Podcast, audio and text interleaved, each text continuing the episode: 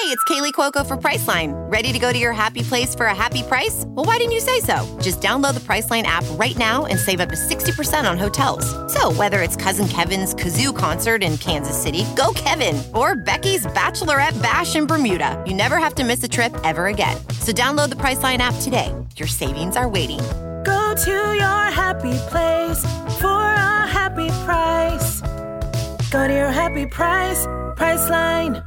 The following podcast is a Dear Media production.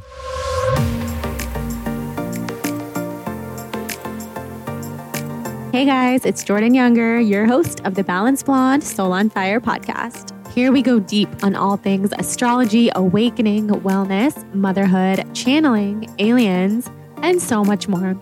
We have deep conversations, we go to other realms. It's a lot of fun. So stick around, let's dive on in. I cannot wait to connect.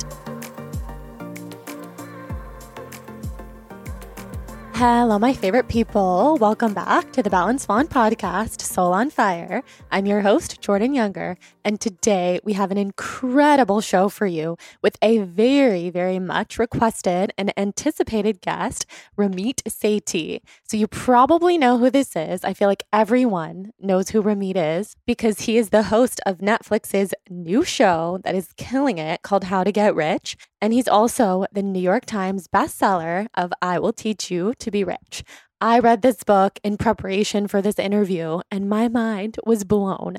I'm not a finance girl. You probably never thought you would hear a finance episode on the Balanced Blonde podcast, but we are growing up, guys. I'm 32. I want to buy a house. I'm a mom. I have huge aspirations for my family. And there's so much to talk about when it comes to finances and money.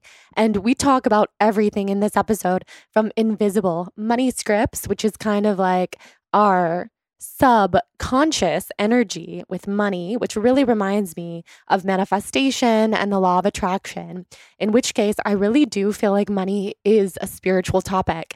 And it's also a topic that has to do with wellness because our personal wellness really depends on our freedom and our approach to finances. And I think an unhealthy life is when we're spending, spending, spending, getting ourselves into a stressful situation where a healthy, balanced, mindful approach is to be responsible with our finances. And this is actually a really fun conversation. So don't do as I would do a couple years and be like, finance episode. I'm turning this shit off. That is not interesting. We're not talking about manifestation or aliens or anything like that. I would have turned it off. This is actually so interesting and it's so applicable to wherever you are in life. I asked him your questions that you sent in. People wanted to know about getting out of debt, how to handle relationships with finances, kind of like how to talk about finances with your partner, how to be smart about buying a house. Should we rent or should we buy? Investing, 401ks, how to choose a credit card, all this good stuff. And we have him for a personal one on one chat for the Balanced Blonde audience. And you guys will be so excited because if you listened to Lacy Phillips on the show a couple weeks ago, Lacy mentioned Ramit and his book and diversification of income and I have gotten, I'm not kidding, thousands of messages from you guys. What was the name of the book that Lacy said? Who was the author? Because she really went into detail in that episode. And here we are today, right after she mentioned it. I was like, you know what? I'm going to get this guy on the podcast. We did it. We made it happen. Here he is. He's also my fellow Sacramento native, which we kick off the episode by talking about. I love that. So, shout out to our NorCal people. And with that, let's get into this episode. This is one of my favorites. And before we do, I just wanted to say I'm so excited that we were able to launch Spiritual Moms Club, my new merch, which is mommy and baby matching clothing in collaboration with this podcast. So you can find that at the link in the show notes and also at shop.dearmedia.com slash the balanced blonde. And it is so fun, you guys. You'll see Atticus on the website he's modeling. You'll see me, you'll see me chasing him around. The shoot day was amazing. We have two different sweatshirts, we have a t shirt, yoga shorts, and stickers, and it is the perfect gift for any mother in your life for Mother's Day, which is coming up on May 14th. So get on it, order your Spiritual Moms Club merch, tag me on Instagram, send me a DM or an email so I can thank you personally for ordering. And I love you. And with that, let's get into this episode with Ramit, which is a new top five favorite. Enjoy.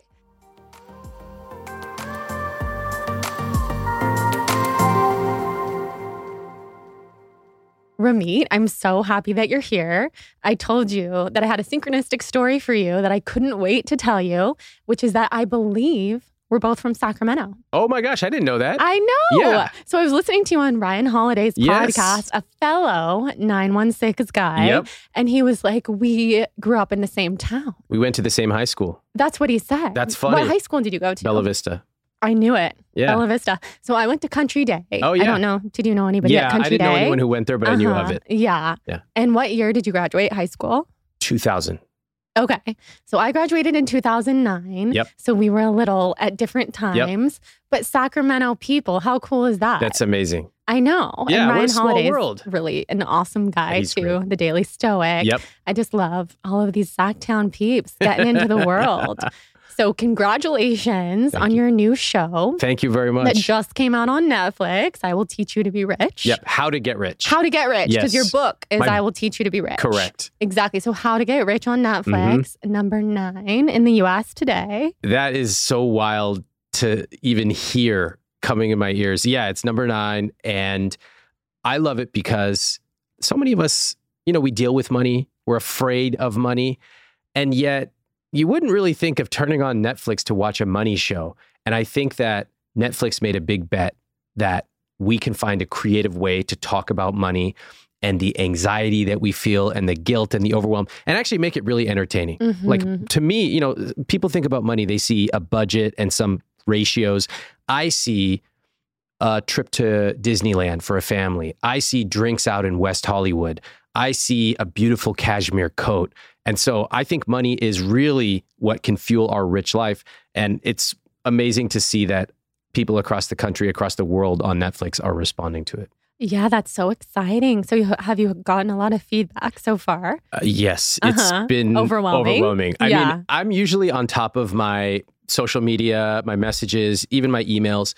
And I just, I woke up in the morning and it was just refreshing and refreshing. And it's cool. I'm getting messages from South Africa, Luxembourg, Portugal, Brazil. Brazil's big, huge for some reason, and cities I've never heard of. And people are just saying, you know, wow, I've never talked about money this way. They're telling me their stories. They're excited. And that's what I want people to feel with money. Money should not be scary. It should be something that we go, yes, I want to use it. And that's what it's it's awesome to see that. Totally. I almost want to come on your podcast because I've been listening to your podcast so much. Should we do it? I we should do it. you- if my husband will come on, because I know you only do couples. exactly. He would come on. He's an open book. So And we have such an interesting, I mean, everybody's money story is interesting, right? no, that's not true. Some of them are really boring. But Ours is interesting Is it? in the sense that we were raised really differently. Ah. My family, my dad's extremely successful money guy, obsessed with money. He Mhm. almost wanted to come today because he was like, "Wait, this is this is a topic I can get behind." And my dad does my finances. He does my bookkeeping. He does your for finances my today? business today. oh, okay. Yeah. And I don't know if that's a good thing or a bad thing. He's a controlling, amazing human. My Okay. listeners love him, but Okay. like deeply ingrained. And then my husband was raised very differently, very modestly. Mhm. They didn't go on trips. They didn't really do like big birthday presents. They didn't do any of that kind of stuff. Yeah. I just noticed that the way that he talks about money is more limiting than the way that I prefer to ever talk about anything Mhm. in terms of like an abundance mindset. So I've I've done a number on him over the years to be like, I won't have you say this kind of stuff. What's like an example? um so he's the type of person who will say, That's so expensive, Mm. or we could never We afford, afford it." that. Yeah. And first of all, I didn't grow up hearing stuff like that, which I think was such a gift and I recognize is such a privilege that a lot of people don't get to experience. Yeah. Although it wasn't mu- anything to do with me, it was my parents. And it just makes me feel uncomfortable to hear my husband say that because I'm like, no, don't have those limiting beliefs. I, I don't. Mm. So interesting. So I'm hearing so much already because, you know, on my podcast, I bring couples on and I insist that they reveal all their numbers. So most people have never heard a couple with $800,000 of debt talking about how they're not sure they can afford children. At the same time, most people have never heard a couple married 21 years where she's about to divorce him. Why? Because he's too cheap and their net worth is over $13 million. Yeah. So the numbers are all over the board, socioeconomically, culturally, sexually. We have all different couples. And one of the things we delve into is what they remember hearing as they grew up. And one of the most common phrases, of course, is, we can't afford it. And if you hear that once, 10 times, a thousand times as a kid, you actually start to believe it. And it may be the case that you grow up and in your 20s, 30s, you get a nice job, you have money in the bank, but you will still tell yourself, we can't afford it. And those are the people who come on the podcast and they're sometimes their earnings have eclipsed their money psychology. So I totally agree. That's a phrase I would replace. And for anyone listening or watching, another thing I might suggest is I never tell people to stop feeling that way because you can't. You can't make someone stop feeling a certain way. But I may introduce them to the idea of where did that feeling come from and what's a new feeling. So if they feel limited or scarce, I would never tell them stop feeling that way. But I would say, what would it feel like to be abundant? Are you abundant in any part of your life? Take me there. What does it feel like? What do you say? What do you think? What if you applied that, for example, to eating out for lunch? And sometimes they can make the connection themselves. It's quite magical. Yeah, it is. It's so interesting. And even my dad, who's been so successful, I've had to teach him about the soul of money. Mm. If you've ever read the book yes. Soul of Money. Yes. And he was so into it because it had money in the title, but also because spirituality, he was able to see, oh, this is what my daughter has been trying to tell me her whole life. Because I was kind of born that way, just like on the more spiritual, ethereal side of mm-hmm. things and believing that we deserve to live a good life and like spending my money, but also saving a lot of money. And that's a lot of what we'll get into today because I know that a lot of people have questions about that. I don't even know where to begin. I'm going to look at my notes because I've never written so many notes. Whoa, okay, good. So I appreciate excited, it. I'm so flattered. excited to talk to you. So I think we should, and we did just kind of talk about this, but the invisible scripts around money that you were talking about. Yeah. Can you explain what that is yeah. and how people can get past it? We have beliefs that are so deeply embedded that they are invisible to us. So I'll give you a few examples when it comes to money. They might be we can't afford it. Buying a house is a great investment. That's an invisible script. Going to college is a good decision. That's an invisible script. There's a variety of invisible scripts that we hear over and over again. And some of them may be true. Like, for example, my parents taught me that education is really important and you should go to college. I think that's a pretty good invisible script, but it can also be taken too far if you just decide to stay in college for 10 years. You know, that, that can be taken too far. Some of them can become quite destructive, like hearing we can't afford it and truly internalizing that. Now, maybe the case that you genuinely most people watching cannot afford a private jet. That's obvious, and people can acknowledge that. Fine at the extreme.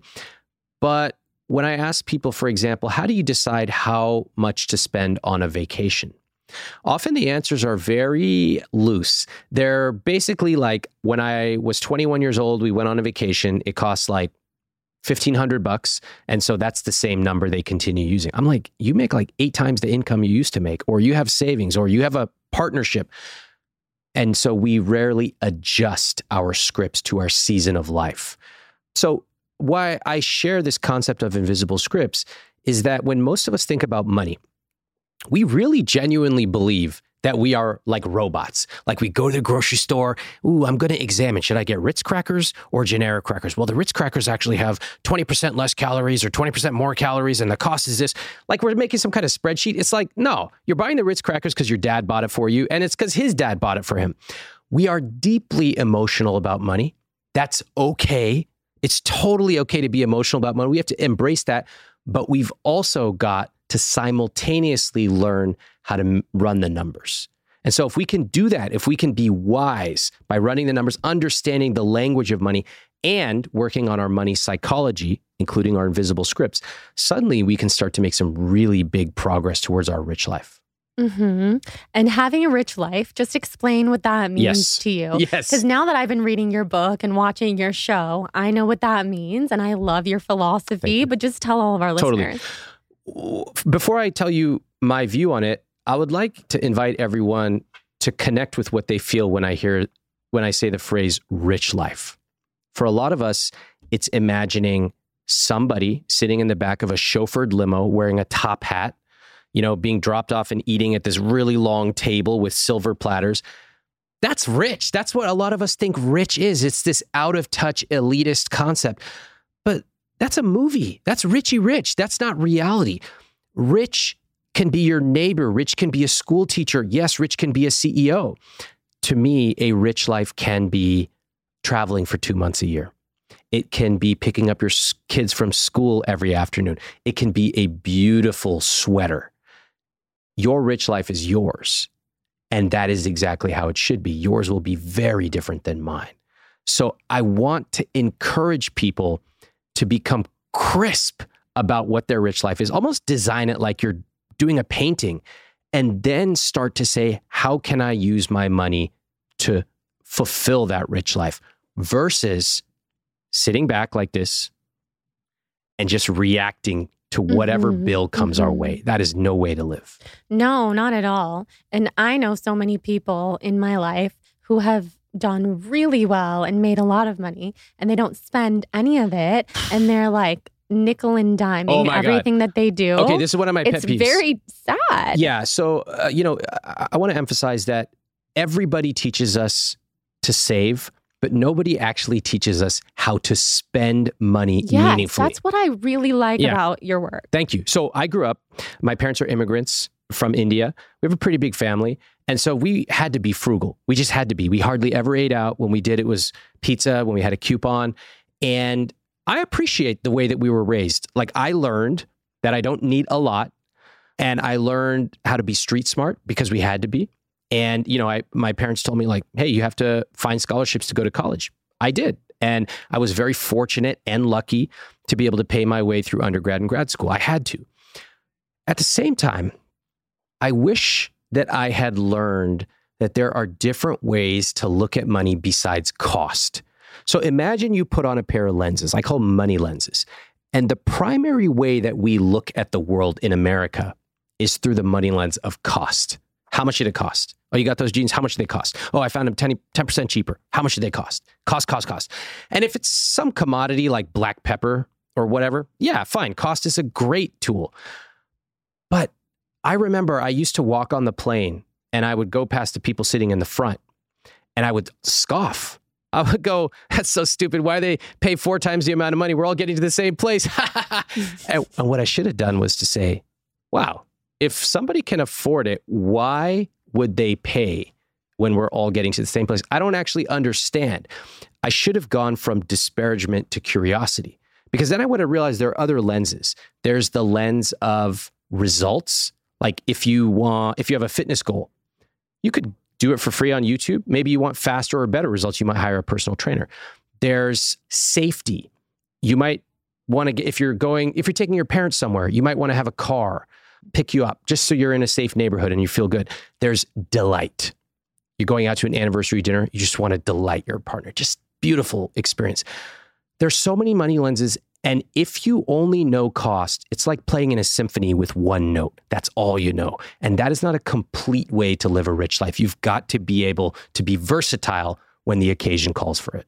Hmm And everybody has a different concept of a rich life. Yes. So some people, it's so worth it to sit in first class or business class, where other people It's sound pointless. like you are like whatever. We're all just on a plane. Yeah, So, well, in my 20s, I was. Yeah. And that's another dynamic. So all these things become very multidimensional. In my 20s, I didn't care about spending money to sit in a nice seat. Also, it would have been extremely expensive for me. Now, as my season of life changed, I had more money, less time, and I kind of wanted the comfort. Then I was like, oh, that's important to me. But it doesn't always go more expensive. I'll give you a couple examples. See, the more you really turn the dial on your rich life, the more bewildering it should be to other people. That's because your rich life is totally unique to you. So Mhm. here's an example from my own life. My wife and I love to travel. I'm a hotel guy. I love hotels. I know the exact room I want to stay in, all of it. And so in one year, I spent more on travel than I spent in 20 years on cars, like total car, gas, maintenance, everything. Now that doesn't, that's crazy. That makes no sense. But that really shows you my philosophy of spending extravagantly on the things you love as long as you cut costs mercilessly on the things you don't. Mhm. So if you love, last time I came here, I was speaking with somebody else. They had a beautiful bag. It looked very nice. I asked him how expensive. She was a little reluctant to share, but it was a, quite a nice bag. And I and she expected to be judged. I said, "Can you afford it?" She said, "Yeah." I said, "Do you love it?" She said, "Yeah." I said, "Then what's the problem?" I love that. If you love a yoga instructor, if you love spirituality and you want to take a retreat, fantastic. Mhm. If you can afford it and you love it, I support it. But you've also got to ask yourself, what is not important to my rich life? And then cut costs mercilessly. Yes.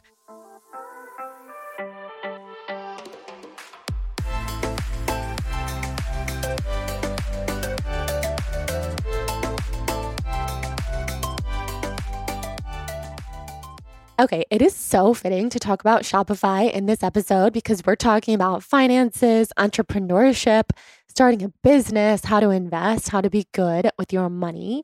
And also, I just launched my Spiritual Moms Club merch, and Shopify has been in my corner ever since I started being an entrepreneur 10 years ago. We're actually coming up on my 10 year anniversary of starting my blog and my first ever merch line where I use Shopify to sell.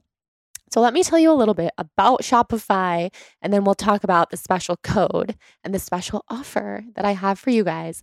Shopify is the commerce platform revolutionizing millions of businesses worldwide. So, whether you're selling Spiritual Moms Club merch like myself, or perhaps you're selling water bottles or stickers or clothing or plants, anything, honestly. Or maybe you're an artist and you're creating your poetry into prints. Shopify simplifies selling online and in person so you can focus on successfully growing your business. They have 24 7 help, which is incredible for a full time entrepreneur because you can contact them anytime. And also, if you're a big business, if you're a small business, Shopify is there to empower you with the confidence and control to revolutionize your business. It's your turn to get serious about selling and try Shopify today. Sign up for a $1 per month trial period. That is the best offer ever at shopify.com slash balanced, all lowercase. Go to shopify.com slash balanced to take your business to the next level today. Shopify.com slash balanced. Enjoy. Hey guys, I'm Whitney Port, and this is With Wit. A lot of you may know me from reality TV, and the reality is a lot's happened since the hills. With Wit is dedicated to having real, raw, and occasionally ridiculous conversations with the people who have had a profound impact on me. Because on With Wit, very little is off limits. Subscribe so you don't miss any of the amazing conversations to come. New episodes of With Wit are available every Tuesday on all platforms. I'm so glad you brought that up because that's something I just wanted to add from my own personal life is that I think I've been living by your principle since before I even discovered you. And I, I don't know why. I think Great. some people, I call it because I'm so spiritual, money karma Mhm. or like abundance karma. So far in my life, I have had pretty good karma in that area where it's not something that I stress about super terribly. People are so surprised by me because I will spend extravagantly on things that I want to do. Like what? Yoga retreats, Okay. grocery shopping at Erewhon, Uh huh. smoothies at Erewhon. You know, all Uh-huh. these things where people are like, I would never spend $22 on a smoothie. Yes. And I'm like, for whatever reason, this makes me freaking happy. And can you And- afford it? yes. And I do it all the time. And you I've- love it.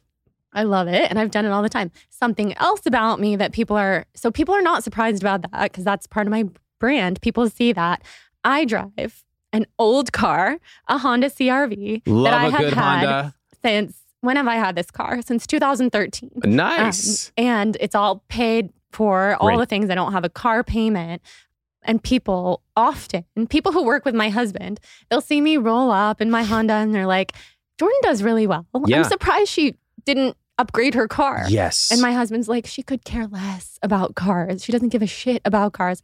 And I'm proud of myself because I don't really care what people think of me. Yes. I'm not trying to roll around in this like, you know, incredible whatever. And one day I will. There's cars that I think look awesome. Yep. And when it's so easy that it's just like a drop in the bucket, I'll probably do it. Mhm. But there's things that I care about so much more. So I first of all, that's amazing. Round of applause. That is incredible. What you just said is so sophisticated when it comes to money. And I, I want to highlight some of the things for all of us. Such a great example. You spend $22 on an Erewhon smoothie. Smoothie. Awesome. I ask, can you afford it? Yeah. Do you love it? Yeah. Great. Now, to other people, they go, that's insane. That's crazy. I don't mind people saying that. I would rather they say, that's interesting. Why? She could get any smoothie in LA. Why does she choose that one? Why? I'm curious. Why? Is it is it good? Does it get her some type of better results? What does she love about it? That's what I want people to start doing with money. So that's Mhm. number one, from disparagement to curiosity. Number two, the idea that you have no car payment. Now, this is so important. The biggest area that people overspend by far is housing. That's number one. And number two is cars. And I'll tell you why. Because once you get stuck in those two areas, it is very difficult to make any choices about the rest of your money. So I'll often see a couple come to me on my podcast. They're arguing about, oh, he spent too much on pickles. I go, the problem is not fucking pickles. I look at their numbers. It's very obvious they're spending 38% of take home on housing. Now, they don't even know that ratio. They don't know even what guideline to use. They just got a house because that's what they thought. But what happens is if you lock yourself into car or house and you forget to factor in all the phantom costs, the maintenance, the interest, the taxes, and on and on and on, then suddenly you are trapped. And that's why so many people watching this and listening right now go, Why do we fight about money? Why do I always feel like I make money, but I don't know where it goes?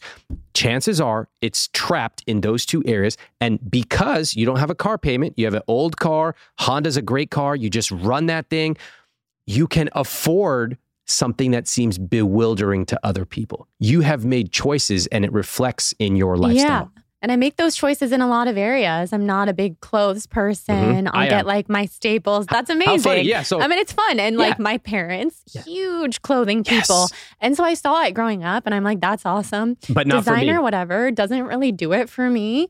But once in a blue moon, I'll Mhm. treat myself. But like I use it all the time. I love it. And then housing. That's the next thing I wanted to get to. So I think so many people who listen to this podcast are in a similar boat, or they're going to be coming to this boat in a couple years, or they've already crossed this bridge.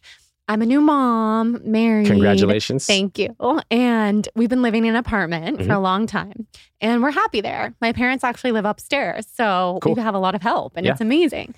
We really want to have a house, Mhm. and I'm saying have a house because I don't really care if we buy the house or rent the house. Okay. Mm-hmm. But to live in a house sounds great because I want my son to have a backyard, and we're kind of outgrowing our space. There's neighborhoods that I love. The housing market seems insane right now. It's like a beast that stresses me out. We've Mhm. been looking for houses for two or three years. And until I started diving into your work, what I hear constantly from people like my dad Can I guess? yes, You're throwing money away on rent. yes. Don't pay your landlord's mortgage. It's good to build equity. Any Yeah. of these things? Yeah. Oh, a How did I hundred know? percent. You're just throwing your money into the trash can, like blah blah blah. You need to build equity. And then when it comes to house, on top of that, mm-hmm. because I do want to ask your opinion on buying or renting, but even beyond that, there's the 30 year fix loans, Yeah. right? And then the 10 year interest only. And Mhm. if we're going to buy a house, my husband and I were interested in the 10 year interest only because of lifestyle and like our income and whatever else. He knows way more about that than I do. mhm. But my dad thinks that's the worst idea on the planet. Okay. Let me give you my feedback. So this is first off, in America, real estate is religion. And you can tell because we have these handy little phrases that we toss around. You're throwing money away on rent. That's not true. You're paying your landlord's mortgage, always said with a sneer. And you need to build equity, et cetera, et cetera, et cetera, generational wealth, blah, blah, blah. Now, no amount of data will ever convince anyone that their view is wrong, which is why I say it's religious. So let me explain how it works. First off, sometimes buying a house can be a good financial decision, but sometimes renting can be a better decision. I rent by choice. I can go buy a place right now. And I have made more money renting for 20 years than I would have made by owning by far. And let me explain because this everybody watching and listening right now is like, this guy just is saying the sky is green. It makes no sense because we've all been told buying a house is the best investment ever. And that is simply not true. Sometimes it might be true, but it's not always true. When I lived in New York, I kept a very close eye on real estate prices. I was renting, and there was a building right next door, and it had the same square footage, same number of bedrooms and bathrooms, same view. Every it was equivalent, and it would have cost almost about 2.2 times more than what I was paying to rent. So let's just say I was renting for 3000 a month, it would have cost over 6200 a month to own. That includes when you factor in all phantom costs taxes, mortgage, taxes, interest, opportunity cost of your down payment, maintenance, etc. So you know what I did? I took the 3200 a month and I just invested it. And I made way more than I would have by owning. Again, the math is really counterintuitive. People think Granny bought her house for 300,000 in 1970. She just sold it for a million just now. She made $700,000. Wrong. You have to factor in inflation and all those other things I mentioned. And you kind of discover, oh my gosh, if I run the numbers, it's actually not nearly as profitable as I thought. But the numbers are all buried. Mhm. Nobody really wants you to understand it. So here's my number one piece of advice you've got to run the numbers. It sounds simple. Like you've got to run the numbers on the biggest purchase of your life. Yes, you actually need to run the you need to be really smart. You need to know how much higher than your 28% gross income are you spending on housing? You need to know your phantom costs. You probably should have 20% saved up. You may not have to put it down, but you should have it saved up, et cetera, et cetera, et cetera. There's about five steps you should have. Most people don't do this at all. They treat it like ordering a pizza. Oh, my mom and dad told me to buy a house. I'm going to go buy a house. And then they are surprised when taxes come or they have maintenance or simply it just takes a lot of time to fix stuff. So if you're watching or listening, I never want you to feel guilty about renting. Renting can be a really good decision, especially in cities like LA, New York, San Francisco. But I do want you to run the numbers. And if you choose to rent, maybe because you can't afford to buy, maybe because you don't want to buy, maybe it's not a good financial decision, or you just want someone to fix the light bulbs, that's totally okay. Mhm. That can be part of your rich life too. Yeah. And then the 30 year fix Yes. versus 10. So either one of those could work. Your dad's does not like the 10 year interest no, only, right? Because as far as I know, Yeah. and before I started reading your book and stuff, I'm not, I was not super interested in finance, I uh, have to what? say. Could you Sorry not to be interested it. in this? It's I shocking. know. It's interesting. It's something that I always felt like I didn't know that much about, Yeah. which goes back to like my dad has handled this for me for so long that I've just kind of been able to turn a blind eye. I've been told many times by many people that's not good, like, which I agree. Like, I think Yeah. it's really good to be really invested and to know what's going on, Yeah. which I also have, which we can also get into a whole other thing. But my dad wasn't a big fan of the 10 year. Am I saying this all right? There's Yeah. the 30 year fix And the 10 year interest, only. Yeah.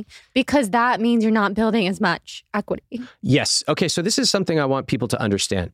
A lot of people do not under so they, they go buy a house, again, they treat it like a pizza, and they don't understand things like an amortization table. Don't turn off the episode. The word is not that scary. Let me explain. Tell us what it is. All right. So when you buy a house, for the first roughly 10 years, you are mostly paying interest. You're actually not building that much equity at all. People, this is hard for people to believe because they think if I buy a house, I'm building equity tomorrow. You're basically building very little equity. And the way you can do this is just go online, search for amortization table. That's it. You can plug in pick a number. My house is going to cost 500,000. It's going to be a 30-year loan. Just like plug some numbers in. You're not going to break anything. And you'll see in year 1, in year 2, in year 3, where's my money going? And you're going to be shocked because your money is almost all going to interest. So when people say, "I don't want to throw money away on rent." I go, "Do you like to throw money away on interest?" Because that's what you're doing. Now you need to understand it. That's the way loans work, blah blah blah. There's some nuance here. But it is disingenuous for people to say, I'm throwing money away on rent. You don't say that when you go to eat out at a restaurant. I'm throwing money away at this beautiful dinner. No, you say, I'm paying for dinner. I'm getting great value.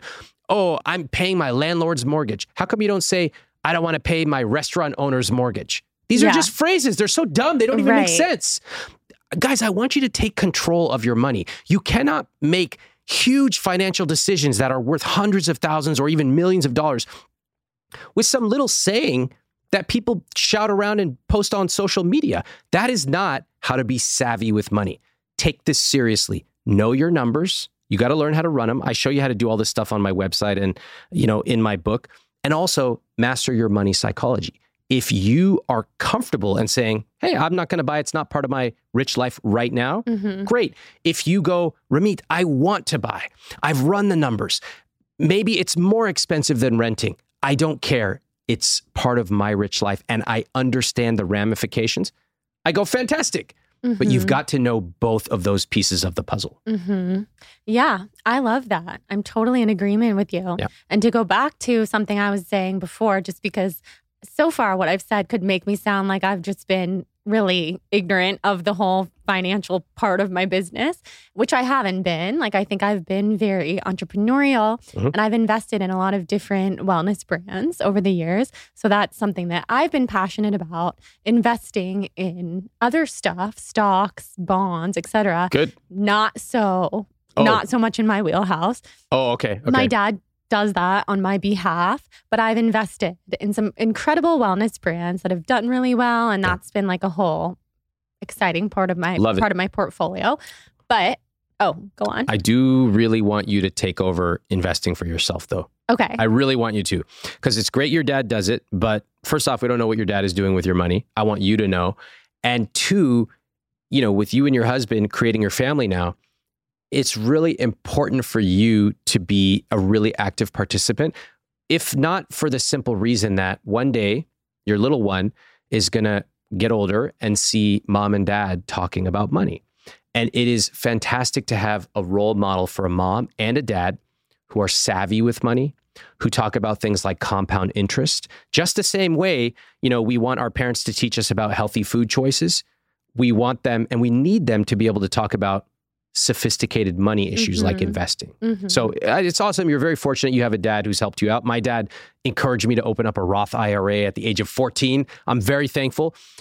But there's something extremely special about doing money yourself, not delegating it to somebody yeah, else. I think so. And after diving into your work, I feel a lot more Ah, equipped. I love it. I That- do. That's what I that's exactly why I created it. Yeah. Everybody should feel comfortable enough to go, what where what are all these accounts? Where's my money going? Why do I feel not in control of my money? Let me break that yeah. down. And so I'm glad to hear that it's working for you. It is. Yeah. So for people who are listening who want to get into investing, Mhm. maybe they've never opened a Roth IRA or they want to or a Yeah. 401k, how do we get started? Okay. I love talking about this because it's so complicated when you think about it, but it's actually quite simple. And you can change the trajectory of your life. Like literally, you can change your socioeconomic future. You can go to amazing vacations. If you want to have a 10 year anniversary or a fancy car, you could do it. So let's break down two concepts. First are the accounts, which we can say are like the rooms in a house, and the others are the actual investments that you're going to choose. That's like the furniture in each of those rooms. Okay. So we've heard phrases like 401k, Roth IRA, etc. A really simple way to think about it is I have a ladder of investing in my book, The Ladder of Personal Finance. And you basically go in order. If you have a 401k match at work, you want to open that up and you want to contribute money to that account. Some people may have a match. If not, that's fine, skip it. If you have access to a Roth IRA, you can open that up. You can open it up by going to Vanguard, Fidelity, Schwab, any of them. You can open it up in like 15 minutes. You just open up a Roth IRA. It's very straightforward. Just click a few buttons.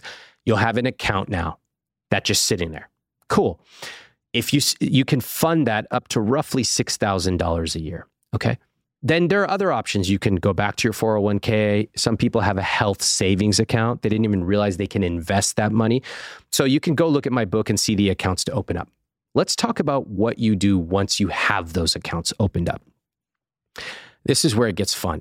So people think that in, the phrases people always use are investing feels like gambling. And they have this idea that if you're an investor, you have to close the shades and open up like five screens and everything's dark and you're looking at these PE ratios and everyone's like, what? Don't ever look, you don't need to look at a PE ratio. Trust me. I spend less than one hour per month on my finances, all of it. And it is boring. It's like watching paint dry.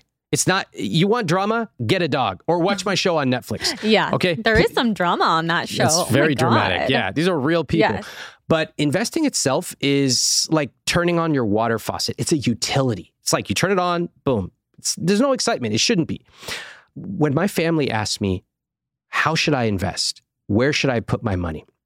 What I tell them is my favorite investment is something called a target date fund. It is so simple. It's one fund, one fund. That's it. Now, you're not picking stocks. All you do is pick a fund based on the year that you're going to retire. So let's pretend you're going to be 65 in 2040. Let's just say Mhm. you would pick a fund called Vanguard 2040 or Fidelity 2040, Schwab 2040. And what that is, is it's one fund, it's automatically diversified. It includes stocks and bonds. And as you get older, it gets a little more conservative. That's good. You want to be a little safer as you get older. And all you got to do is put money into that fund. That's it. So remember, just to summarize, we've got a bunch of different accounts. You can open those up 401k, Roth IRA. Inside of those accounts, you can buy a target date fund as a simple way to get started. It's low cost, it's diversified, and you're done. Every month, money goes in, it automatically invests, and you don't have to think about it at all. Wow.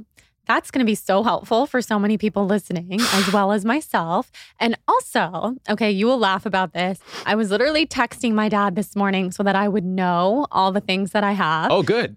I said, Do I have a 401k? And Okay. do- no one judged me. It's just that this has not been my passion. No, I don't, I don't it's not my passion. Most people don't know. They, you know, it's like asking, "Do I have a carburetor in my car?" Like, No, those are the things I don't know. It's the same reason why I haven't put gas in my car since before I got married because Jonathan will do that for me. okay, I have things Do you know I'm how to put interested gas in it? Yes. okay, okay, all right. Yes, but I've made mistakes in the past I put diesel in my car nobody trusts me anymore. So there's thing I say I'm not from here. Listeners to this plant or to this podcast, mm-hmm. I'm not from this planet. I'm Mhm. like this ethereal Well, being. I'm about so to I- bring you to this planet and learn how a Vanguard fund I works. I do want to be grounded on this planet. Please. That's my goal for this year. That's part of why I wanted to talk to you. But I texted my dad, Do I have a 401k? No, because I've never worked for a company. I've always worked for myself. Yep. Do I have a Roth IRA? Or he calls it a Roth IRA. Is that the same thing? That's fine. Is he saying it wrong? No, it's fine. Are you sure? Yeah, I'm, I'm sure. Okay, okay. Trust me. I'll tell. Like, your dad should not be managing your money. That's wrong. But him Okay. calling it an IRA is fine. Sorry, Dad, because I know he's. This is the episode he'll listen to. We love you. You've you, been Dad. amazing. You've done a so great supportive. job. Now it's time to I can- transition the work I over. can step up. I can There step up. So I have a SEP IRA. Oh, very good. What is that? SEP IRA is very similar to a Roth. It's for self-employed people. And a SEP IRA actually is, is again just like a bedroom. It's another room. You can do the same fund inside of a SEP IRA. And often a SEP IRA lets you contribute a lot of money, sometimes fifty, sixty thousand dollars per year. You don't have to do that, but Mm-hmm. if you have the ability to contribute that much, that's fantastic. And everyone's going, why? Why do you care about a Roth IRA, 401k? Why, why do they even call it these things? These accounts actually give you some pretty cool tax advantages. You basically save on taxes. And so if you have the opportunity to do a 401k, a Roth IRA, a SEP IRA, whatever, do it. Now, if for the there's a small amount of people listening, they make a lot of money. They go, "Hey, I already maxed all those accounts out. Am- I stuck? What do I do?" No, you can actually invest an unlimited amount per month. If you fill up all of those, you just go into a regular taxable account.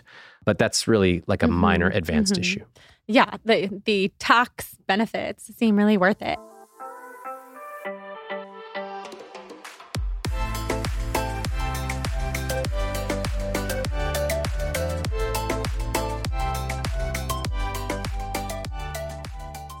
I have been loving Clean Simple Eats lately. They are on a mission to elevate lives through food, fitness, and the best tasting supplements on the planet, which is something I can definitely get behind. I feel like that is very TBB approved and so perfect for us. So they sent me all of their products, and I'm going to tell you which one I love the best. They have five different delicious flavors, and they're all so good. You get all the benefits of greens without the taste of greens. I personally love the taste of greens, but I know not everybody does. So if that's you, you're going to love this. I personally love their peachy greens flavor. It's delicious. It's my favorite. So some benefits of this product is that it may help to cleanse and detoxify, reduce inflammation, decrease bloat, which I have really needed lately, and it also helps to boost immunity. It's packed with 17 vegetables per serving. How amazing is that? And they're TBB approved because they are organically sourced, vegan, non GMO, gluten free, third party tested, and never contain artificial ingredients or colors. They taste amazing. And by using my code, you can improve your health for $1 a day. Honestly, it doesn't get any better than that. Visit cleansimpleeats.com and use the code BALANCED at checkout for 20% off your first order. That's cleansimpleeats.com, code BALANCED for 20% off your first order. Enjoy. Can't wait to hear what you think. Okay, so I am so passionate about this topic and I'm so happy that we get to talk about it today. Hormones. Hormones are the number one cause of skin, hair, and beauty issues. And I have been on a roller coaster ride with my hormones ever since having a baby, and even before that. But all of our hormones are under attack due to chronic stress and the 85,000 chemicals that we're exposed to daily. So, using a brand that is backed by an integrated health approach and verified hormone disruptor free, will help you feel and look your best and help get your hormones back into balance. I am militant about this, so you can trust that this is 100% TBB approved. So today we're talking about Veracity. Veracity is a beauty and wellness brand rooted in functional medicine that takes a whole health approach to your beauty by looking at the root cause, aka your hormones. So symptoms that you experience on the outside, such as acne and premature aging, are directly related to issues that are going on on the inside. Same can be said for bloating, fatigue, painful periods, all of this stuff stems from hormonal imbalances. So they have testing that you can do at home, at home hormone testing. It is the first beauty brand to offer an at home hormone test. It's hormone clean with clinically proven ingredients. And they're also backed by a medical team. So they're validated by their medical advisory team, which I think is so important. So, this is our amazing offer for you guys. Visit veracityselfcare.com slash balanced to get 20% off your first order when you use code balanced at checkout. That is V E R A C I T Y selfcare.com forward slash balanced for 20% off your first purchase with the code balanced. Enjoy.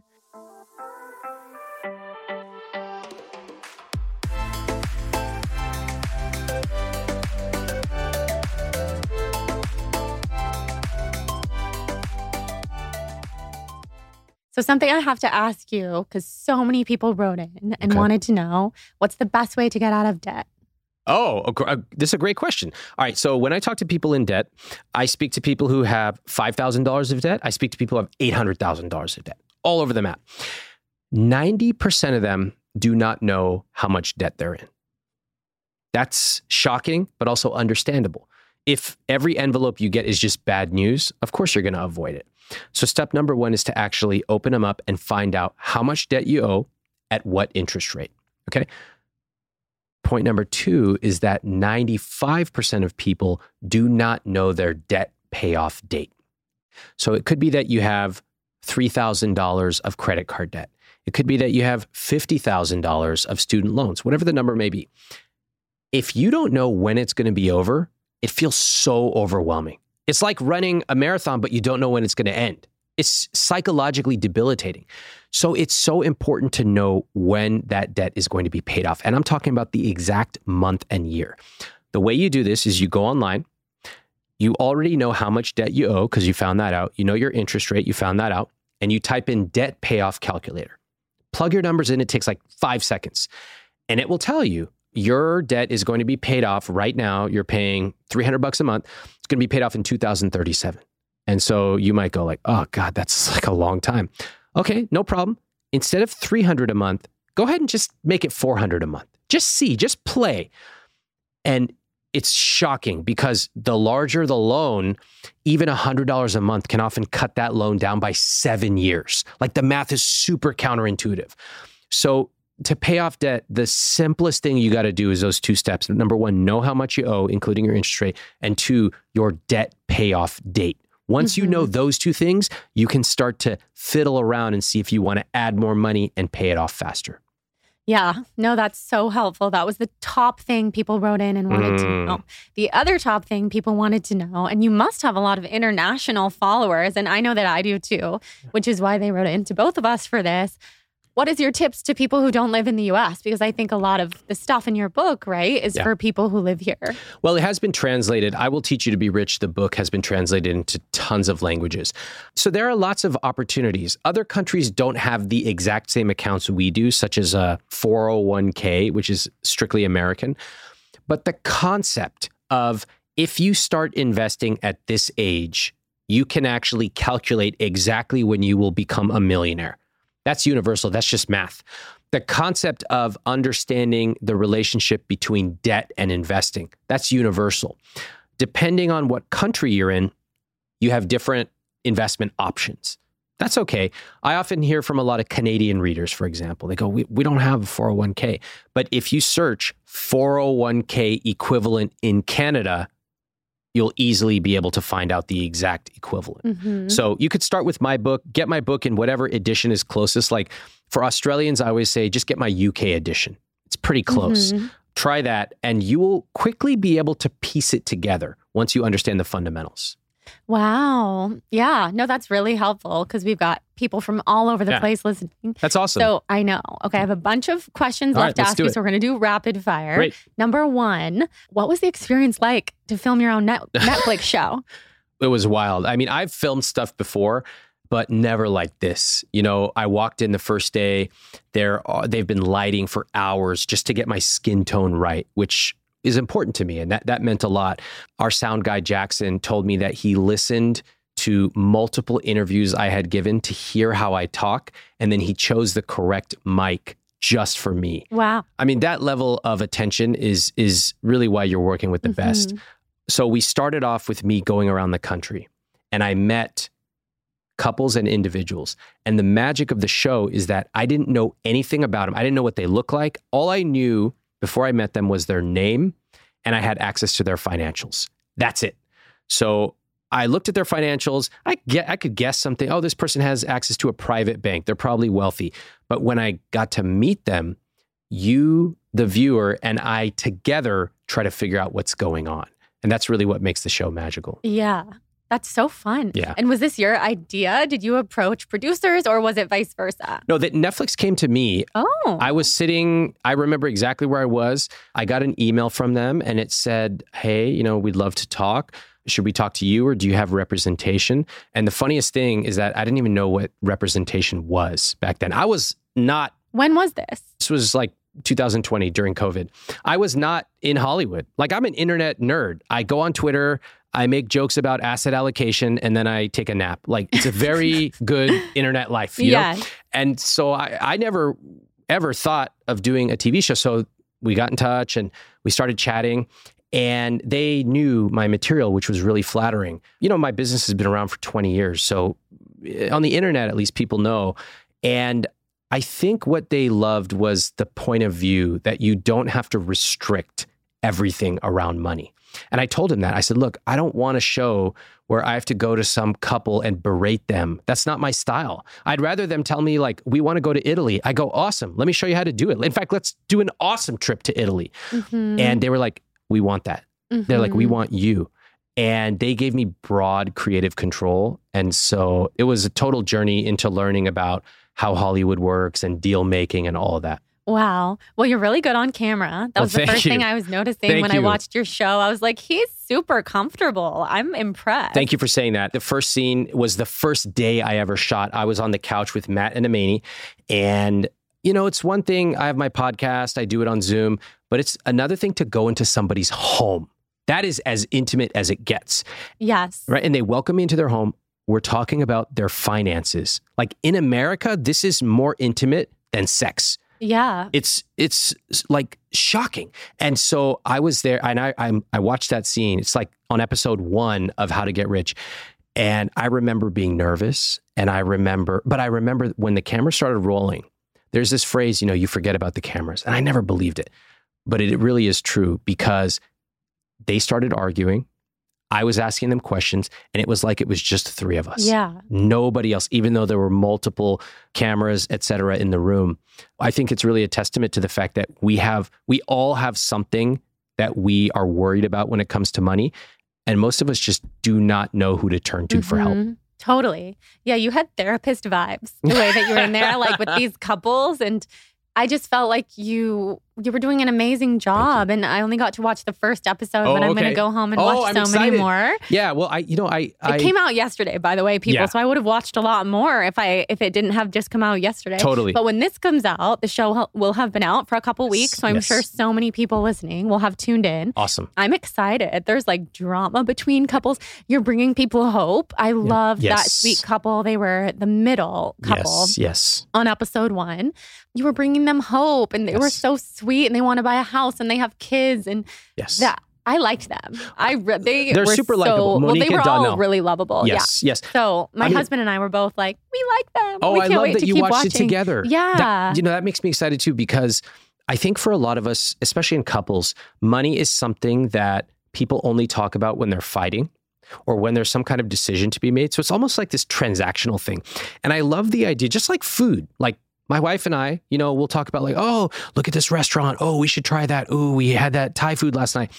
And it's just a thing that brings us together. And I actually think money is that way. We don't think of it like that. But for us, my wife and I will talk about like, where do we want to go this year? Who do we want to bring with us?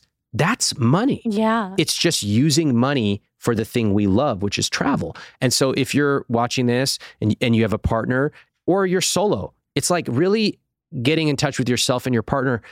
What do we love? What's the thing we want to spend more on? Where what do we not care about? Thing that we could maybe Mhm. economize on.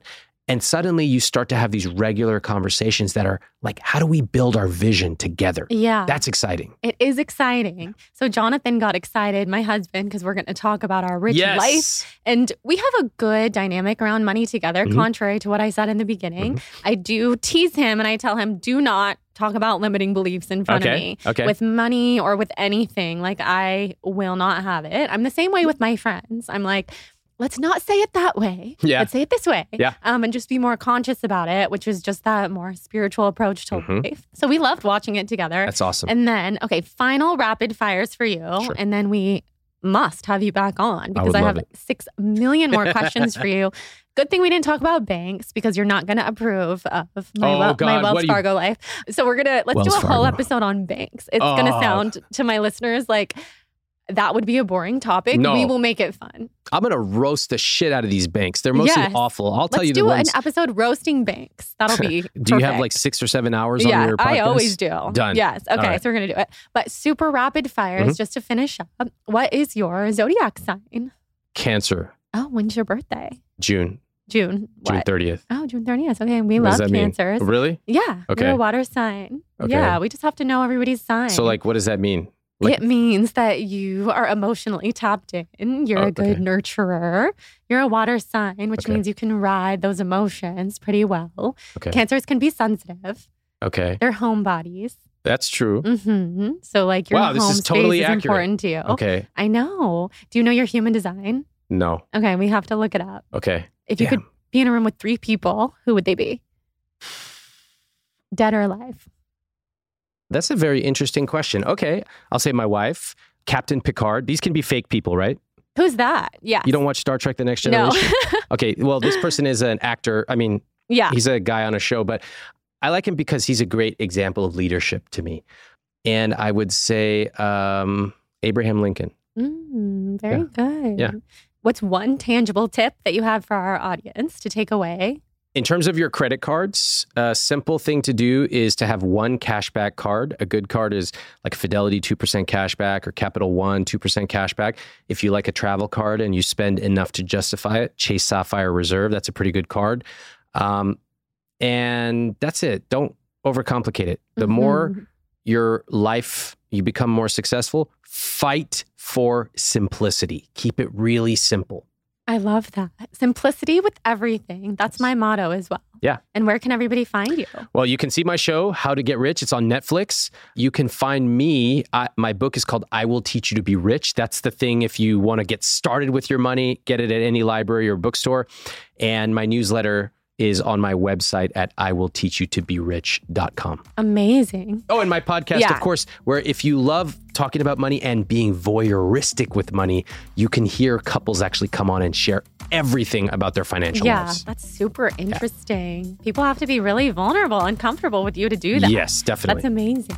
And finally, do you ever go home to Sacramento? Do your of parents course. still live there? Yeah, of course. I go see my parents. I love it. And yeah, I have like awesome memories of my childhood growing up. Yeah. What are like your favorite things to do in Sacramento? I never get to talk to I don't know. I Sacramento just, people on the I just hang with my parents. Like Yeah. I, I turned back into being like a high school kid. I sit Me on the too. couch. I eat my mom's food. We just sit in the backyard. It's great. I love that. Yeah. Well, that was just such a cool synchronicity. You had to bring that full circle. Yeah.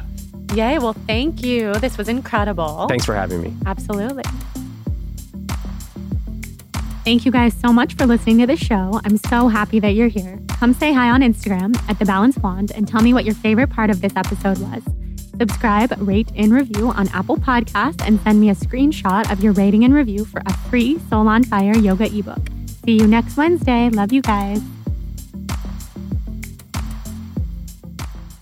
Please note that this episode may contain paid endorsements and advertisements for products and services. Individuals on the show may have a direct or indirect financial interest in products or services referred to in this episode.